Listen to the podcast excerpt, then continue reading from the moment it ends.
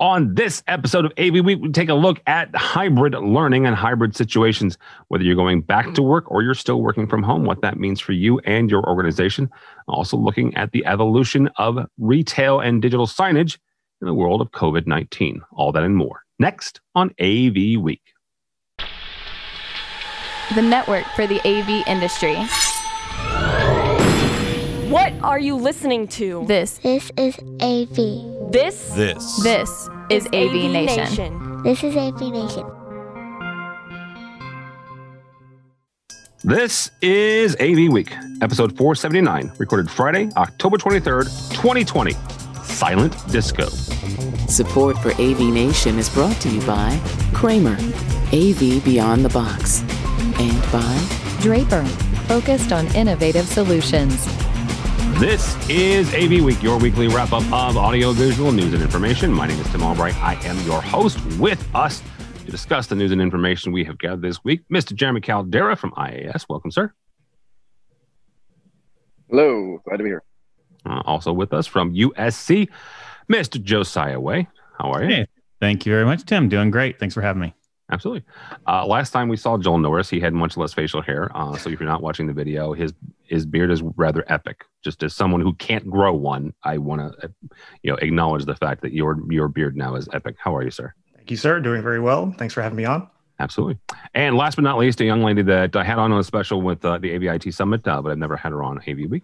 Uh, Rachel Harris technically works for a financial institution, but she also does a lot of work uh, with education uh, kind of on the side. So welcome, ma'am. Thank you. Good afternoon. Afternoon, also. Uh, let's uh, kick this off real quickly. Uh, the first story actually comes to us from Joe. Uh, not not for nothing, but it was a good article anyway, and he was coming on, so it worked. Uh, Sound and Communications. Joe talks about hybrid classrooms, and he might know a thing or two about that because how many did you put in this summer? Yeah, just shy of 300. There we are. That that's that's a something there. Um, so let, let's let really, uh, in all seriousness, let's kick this off with you, Joe. Uh, USC, um, and I'm I'm going to try to parse through what you and I have talked about while we were recording and what you and I have talked about while we weren't, and make sure neither of us get in trouble here. But when when the p- pandemic really hit the U.S., um, actually, technically, you and I were were together in Southern California along with our buddy Mark Coxon, having some wonderful chicken uh, in Orange County, uh, California. And I flew home from from hanging out with you guys that Friday. Here in Illinois, we shut down that Monday, right? So that's how close this was. And and, and talking with you over the last six months has been an interesting education, because USC, like a lot of schools, they were just kind of trying to figure things out as they went along. Initially, you guys were thrilled because holy cow, everybody's going home. You guys get to do, do a whole lot of work on campus, like I would have been when I was in your shoes. Then it was like, no, nobody's going on campus, right? You had to have a super secret pass from Governor Newsom, right, to, to get on campus at USC. And then it was kind of you you took it back from there, and and now you guys uh, you spent the summer putting in, like you said, almost 300 rooms that are hybrid capable. Walk me through kind of that design process and, and the you know the the overarching you know what problems were you trying to solve? There are some obvious answers to that, but really you know what were some of the the, the design decisions you guys made and, and why you went down the hybrid trail and how you did it so quickly. Yeah. Um, you know, I'll tell you, it was, it's been quite a, oh my gosh, can you believe what seven months now, um, since then. But, you know, our, our digital transformation actually began pre pandemic. So this design, I always feel like I was the luckiest guy on earth because I already had an answer for it when this actually happened. So we began looking at, uh, how we could improve our spaces and the direction technology was going even beforehand, you know, um, like USC, surprisingly, we were really far behind. We had no lecture capture, no live streaming. We had nothing that everybody else, no wireless sharing that everyone was already doing. So I'd already kind of had a, you know, let's say a blank check to start from scratch and to look into, you know, software UC defined systems. And that was really what we were looking to do. And so when the pandemic hit, hit everyone was going, okay, scrambling, what, how are we going to solve this?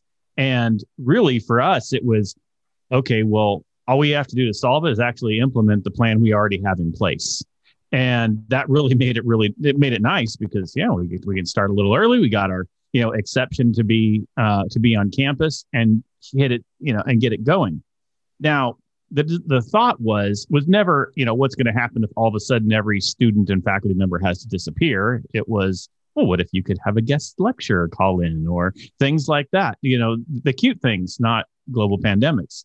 And so, what we really wanted to do was relook at where, and I, and I talk about this in the article, is, you know, really what's the purpose? I think as AV people, we're really good at the what and how, and we're really bad at the who and why.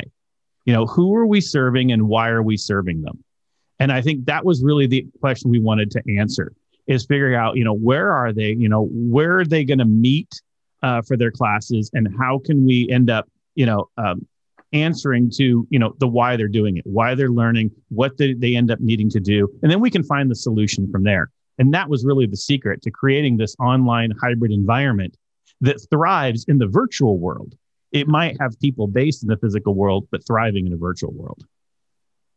Rachel, I want to bring you on this for two different aspects. Obviously, the education part, but also from the corporate side. Uh, like a lot of corporate, you know, clients, uh, a lot of folks went home and, and are still working from home. So, as you guys look to either bring your folks back to the workplace or, you know, working with um, some of the, the folks that you work with in education, what are you telling them as far as the, these are the needs that we have, or or this is how we get you from point A to the point where you can either be hybrid or completely, you know, remote? Well, I mean, I think that the environment where I work was did a really good job of figuring out that virtual is the stage very quickly. And um, you know, so as a result, we're going to be out of the office for a long time, you know, well into 2021. And the idea is even as the offices open back up, you're going to be working on your virtual stage at your workstation. So, um, you know, and I think that the article really, in fact, I I took one note, and the the note was about how closely what was in the article matched what they were saying, and basically everything's a silent disco now. Um, same thing at work. Yeah, yeah absolutely. Uh, Jeremy, when you're talking with clients, uh, not only in the corporate space but also in in education, uh, higher ed, how are you how are you how are you approaching this this hybrid model? And are there any hurdles that you guys have to to kind of jump over that you didn't have to a year ago when it comes to deployments? for us, it's been a lot of not allocated funding for these projects, right? I mean, in Joe's case, you know, they, they were great. It was great enough they had this in place, right? In our case, it was, you know, we'd like to do this, but we're not quite there yet. And then now, boom, you have to do it, right? So where do we get the money? How do we do it? Uh, the challenge for us and my technicians all wanted to, to kill me at the time was just here's some gear, go figure out how to hook it up with what they got you know what I mean? Do your best. And I hate that. I hate that as well. I love putting out fully engineered systems with drawings and project management and all this stuff. And my technicians love it because they get the how to a point A to point B. This is what you do. Connect this, connect this, connect this, test this, you're done. That all went away this summer, right? For us, it was five major universities doing the same thing, hundreds of rooms. 90% of them were anything from throw a Huddly camera on the ceiling to get me whatever camera is actually in stock and figure out how to hook it up to the audio system that's already in place, right? Because we need to be ready to do hybrid learning. And they found the money, they did it, but they didn't do it right in all cases. So, okay, great for me because I've always argued that commoditized equipment no longer makes integrators money and it's on labor and that's all labor figuring that all out, right? now we're going to have to come back after the fact. It's unfortunate because we're going to see double spending of money, which no one ever wants to see, right? Now we need to go back a year from now, two years from now, because we know this isn't going away and we're going to have to circle back around and we're going to have to say okay what do we how do we do this right you know and again it's going to be we spent this money so how do we use what we already bought right so from a design standpoint for me it was you know knowing that that's going to happen what can we attempt to put in now uh, to help minimize the double impact of that cost yeah, absolutely joel from a manufacturing standpoint one of the things that that i've i've watched other designers and other institutions struggle with is not only do you have the the hybrid model, but you've also got the social distancing in person. And here, here's where I'm going with this. Not for nothing, but Joel works for Shure. Shure, primarily as a microphone company, they do have headphones, they do other things, but microphones is is what they are 100%. You know, the number one thing. You've got a situation now with, let's say that you are back in the office and you are back in a conference room, even though you're six feet away. Guess what else you're six feet away from? a microphone. The microphone. Yep. And, and and you know the the one thing that that from the Yamaha you know uh, sound reinforcement guide on has taught me the closer you get to the the the this, the microphone to the source, the better overall the the sound is going to be. As as a manufacturer, how do you get that from you know and yes you guys have got some solutions and let you talk about that too but but how do you how do we get to from you know the the basic physics of audio right mm-hmm. and translate that into a social distancing safe world it's really knowing the limitations and the feature set of, of the the microphone or the system that you're installing but also the the features and limitations of the DSP that you're sending the the raw audio from, from say uh, whether it's a Shure or whichever manufacturer of microphone. Um, these microphones, they're still living in the physical world. They're not magic. Yeah. If you are 10 feet or 20 feet away from a mic that's not suited for um, that capability, you're certainly going to have some tunnel effect, or it's just going to sound pretty bad. And you're going to have a bad user experience for both the person providing the content, but also the um, people who are learning on the other end. Yeah. So it, it's it's knowing the limitations, but also working with the manufacturer, like such as our our ceiling array microphone that can um, that can pick up from great distances, but it's still a microphone that you should be aiming towards. It's really knowing the, the physics of how uh, audio waves traverse through a space, knowing that you really should be looking at the acoustics of the space as well. You can't have a lot of reverberant um, walls and just everything concrete and glass, even though it looks it looks great. But when you're dealing in an environment where um, people will be distant or will be a bit further away from each other, it's it's talking with the manufacturer, knowing the um, the newest sort of newest technology that's out there. We have a number of great microphones that can work either from the ceiling or mounted up a bit higher. They're not going to be like a gooseneck microphone or even the the 7B that you're using there, where you have to be right up on it. There are certain um, certain like newer technologies that we have implemented that allow you to get a bit further away from the microphone, but still you have to be aware of of its nuances and and how it operates, and also the acoustics of the space. Sometimes even more so than the microphone, because that space can dictate how well a mic um, can perform and also uh, routing that to your DSP, knowing um, which processing, noise reduction, um, acoustic uh, echo cancellation, AGC, all of these other things that come with using a microphone, no matter the manufacturer. It, it's making sure that the integrators, the manufacturers, um, and the project managers are all talking together to say, hey, this is the best solution for you in this space. You have people that are, uh, you have a lectern in the front, you have students who are in a, in a row, maybe six feet apart or so. We need maybe additional microphones um, above them or something that is right in front of them, say a gooseneck. But there's um, a number of talks that need to be had between all parties involved before we just put something out there. As Jeremy said, some things are going in at a very rushed, very fast pace without them sort of consulting um, either design engineers or the manufacturers themselves. So the more we can talk and the more we can, can work through those and hash out those issues better. Yeah. I want to wrap around one one thing um, because both both Rachel and, and, and Jeremy hit on this, um, and, and, that is that that rush to get you know product out and, and make sure that that it, it it's functional now, uh, but then that that come back around that that that time where we have to go back and, and properly design it maybe where does that money come from? And, and here's what I'm asking. I'm prim- primarily talking about education because that is, uh, I spent a couple of years in, in, corporate, but mostly my my real background, I was where Joe was, right? Not at USC, but I was, you know, a, a small community college here in Illinois. I understand that there are certain buckets, and each one of those buckets have limitations, right?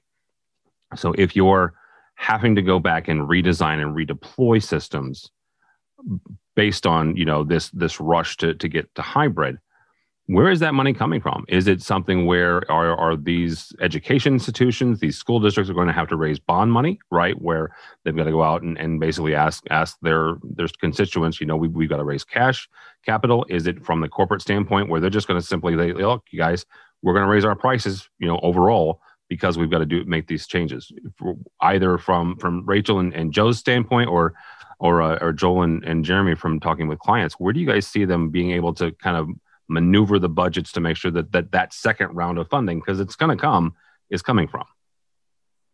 Yeah, no, I mean, I'll jump in because so many great points were made. Um, when you recognize, you know, even saying what, what Jeremy was taking that so many people rush to solve a pandemic problem. They didn't really solve a problem, they just made things work. Right. And now what you're getting, you know, it was really interesting because at the beginning of the pandemic, people reached out to me and say, Hey, what are you doing? Well, I'm putting uh, nine tens, seven tens, and, and Telemix room everywhere. And like, okay, it's great to be USC, you know, and we're trying to find whatever we can find.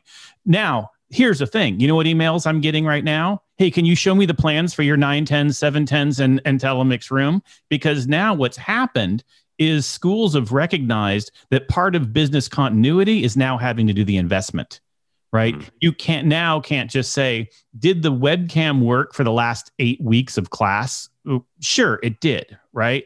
But now you have to figure out how are we going to solve this? We're never going back. Hybrid is a part of uh, higher education forever. So now it becomes part of an investment and that's where there's a lot of i mean a good integrator will go and build these partnerships right now because the money if it's not coming right now it's coming next year I mean, that there's no doubt about it because now there's a keep up with the Joneses, which is very popular in higher ed generally. Now you have to. You can't be the institution that doesn't have fully equipped hybrid spaces. You just can't. You won't survive in a couple years if you don't have that. And so we're seeing that, you know, for us, we even increased our scope. And it happened basically is when I said, Where's the money going to come from? And they said, The money's not the problem right now. Keeping the classes going is the problem right now. So let's solve it and we'll worry about the rest. And I'm hearing that same thing from my colleagues and you're seeing a change in investment too from just get us going to all right new designs how our system's going to work going forward make this you know part of it one thing i've been saying lately is you know when you design a classroom or whatever you know especially when you know integrator designs it a consultant designs it the first thing you do to save money is cut the microphone and and the uh, the ceiling mic and the camera from the bill of material yeah. and right but now they're the first two things you better add. Right. So that's a complete change. And that real probably means a 50% more you know increase in the and a per classroom cost by the time you've done that added programming labor and all of those that's really good for our industry yeah absolutely I, and I, I, just want to point out the fact that Joe Way just said that that the money is not a problem in higher ed. Um, that may have been the first time uh, anyone has it ever probably is a first uttered that. So, all right. Uh, next uh, story actually still comes to us from Sound and Communications. Um, ben Gauthier, uh, actually the the headliner, the one of the uh, part of the the Q division folks that that's keynoting uh, the AVN2, the AV Nation, the AV Network Nation event that we're doing uh, in combination with SCN December 10th. Writes about digital signage and really kind of how digital signage in retail has evolved uh, in in this during this pandemic. And I would read quote here: uh, "COVID nineteen quote unquote exposed a weakness in retail, namely its difficulty adapting to a fast changing environment." Retailers and their partners can enable digital signage to change with the situation, driving messaging that instantly helps customers navigate the environment in the way you want them to. Uh, Mr. Caldera, uh, you guys, uh, IAS uh, also has a, a, digital signage component talk about for a second how you you know not just design a digital signage system to do those things right to be able to to be um, kind of uh, nimble uh, and flexible but also how you communicate that to your clients and make sure that they're ready if they need to be flexible or they're ready to engage you when they when they need to make some changes well for us it's a lot of um, recognizing the tools that are available, right? So, uh, you know, there's a lot. There's there's a thousand digital signage companies out there, right? But there's only certain people that make the right hardware, especially the hardware that might be compatible with cloud-based solutions that can be deployed over campuses and deployed over an entire enterprise versus just a building or like a digital menu board, right? So having those right tools, I think, um, and, and educating the client on how to properly set those up because it, it serves another purpose, right?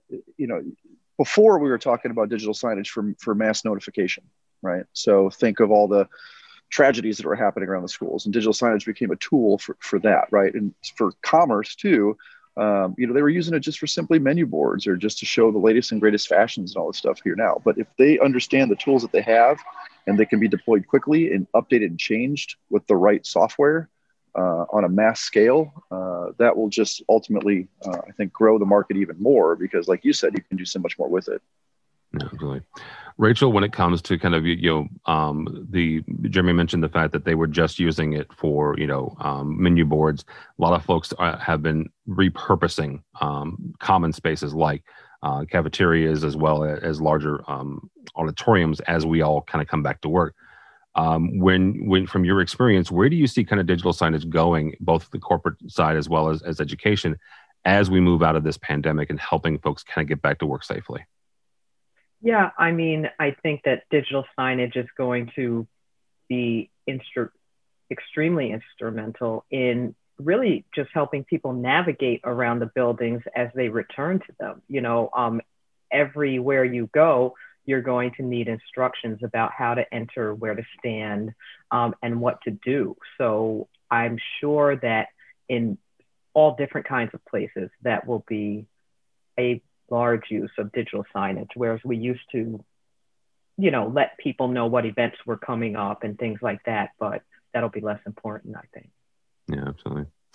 Uh, Joel, when it comes to you know not only from the corporate side but also um, working at with with clients, when you guys start looking at, at retail and you start looking at you know uh, the different various spaces that not just digital signage but you know wayfinding and um, you know making sure that clients have what they need to roll out one of the things i've always found interesting is from a manufacturing standpoint how you guys kind of partner with both manufacturer both both dealers as well as as um, the end users.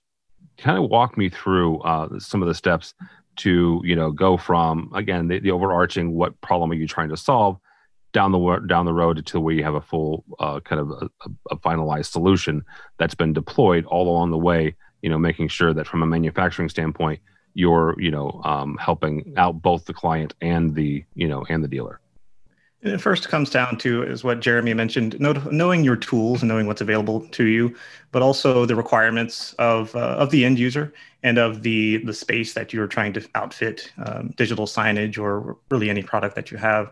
Um, it's it's the manufacturers and the integrators' sort of responsibility to work with uh, the client and the stakeholders. Uh, all the way down to the end user to say these are the the problems that you have um, these are the, the, the newest technology or the newest pieces of, of gear that we have available to help you solve that solution.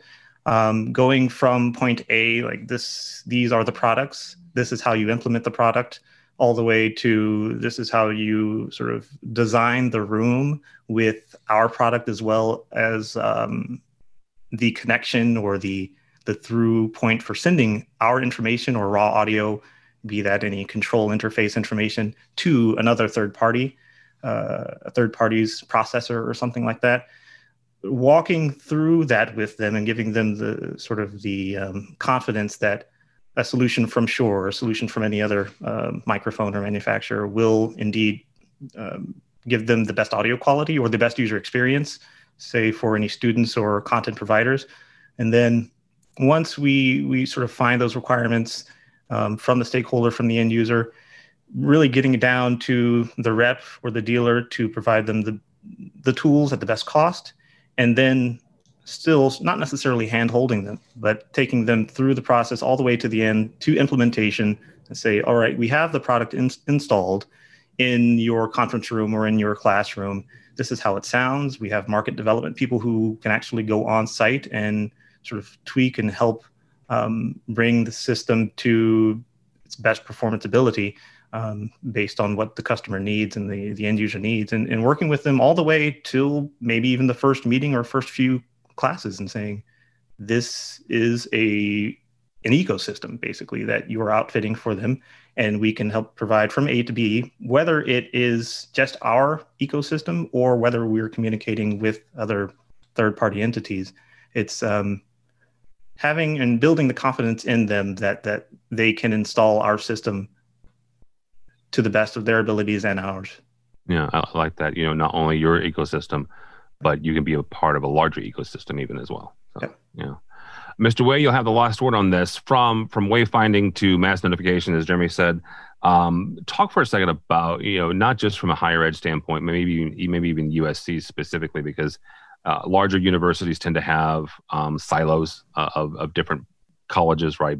College, school of business, school of nursing, school of you know uh, political science or whatever. And sometimes those have little fiefdoms about who controls what. Uh, so talk about from a uh, a campus wide deployment when it comes to digital signage. Where do you see that going uh, over the next couple of years as we do try to do you know mass notification for security, but also for for health reasons? Yeah, um, you know it's it's interesting. In the article, there's a really good line that just sa- says, you know, new customer behaviors come new opportunities and expectations, and I really think that that's it. If you look at what's going on today, even in just a society, you know, how often did we pre-pandemic walk around and you didn't pay attention to billboards, you never paid attention to signage anywhere, and now we're hypersensitive to it you walk in a store and you look and see what's on the on the front to see okay am i supposed to wear a mask here? What's going on? What are the protocols? You see you know the little dots on the floor six feet away. We're so hypersensitive to making sure that we're understanding the message coming out at us. Well, that's really a leverage point and a new opportunity that we can uh, use in order to continue, in order to either, you know, if you were in a retail side, being able to use that for your customers to to get gain customers, but also um, just from a mass notification side, people are paying attention to it. You know, we have slides, and I kid you not, like you said, we are a federated environment. Um, I control about half of the signs, pretty much all the ones in the general areas, but there are some that are department specific that are still advertising club meetings from 2018. Okay. Um, and there's nothing I can do about it. Um, but hopefully they had a good turnout. They've been advertising it for two and a half years. So, really, I mean, what are you going to do? But here's the thing I think everyone notices that now because you're sensitive to, okay, what's the message coming at me? So if we can use relevant information and you can use that in a way that we rethink what people want to know. I mean, I think the whole article even closes with another great line of, you know, uh, customers are expecting dynamic, timely, and relevant content. It can no longer be the 30 slide roll just because to share about something. It's give me information that's important to me right now what do I need to know and how is that going to impact me? So I think that that's a change that needs to happen.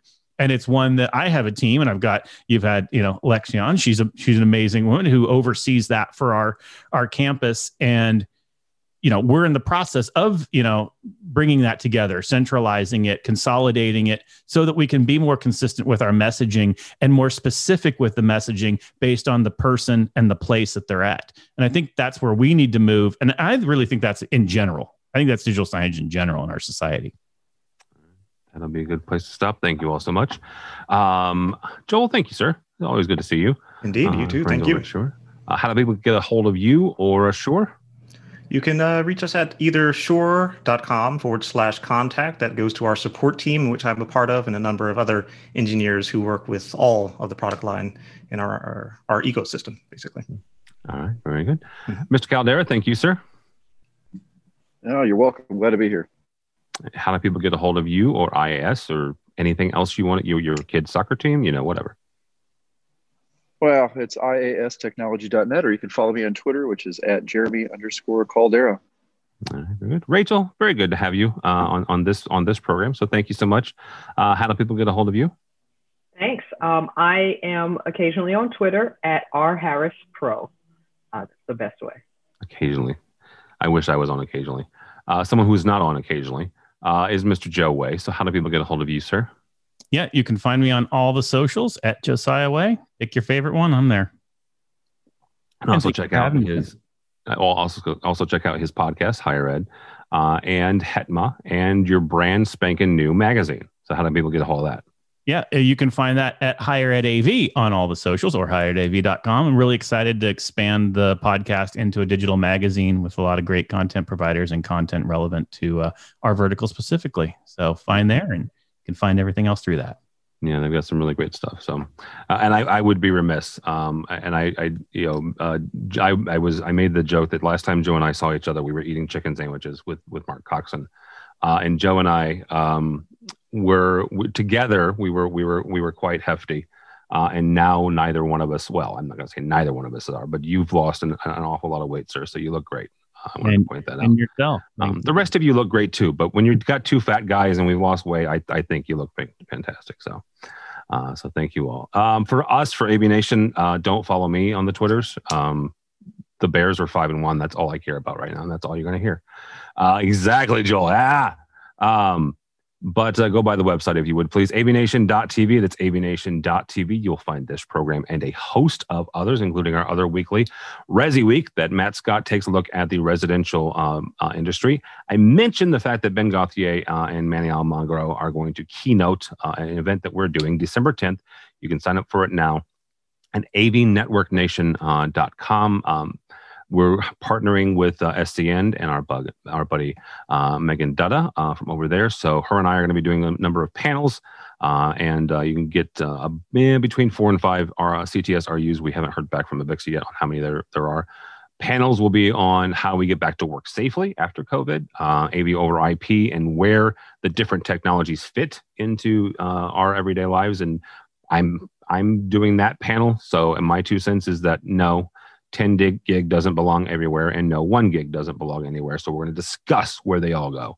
Uh, also, um, AV network or uh, audio network uh, security uh, with a couple of really great folks. So you can check that out at avnetworknation.com. And just yesterday, we announced that we're doing another one of these because I guess they like us. I don't know. We're doing another one, um, but we're doing one on digital signage uh, March 4th. You can check that out. So all that and more at avnation.tv. That's avnation.tv. Thank you so much for listening.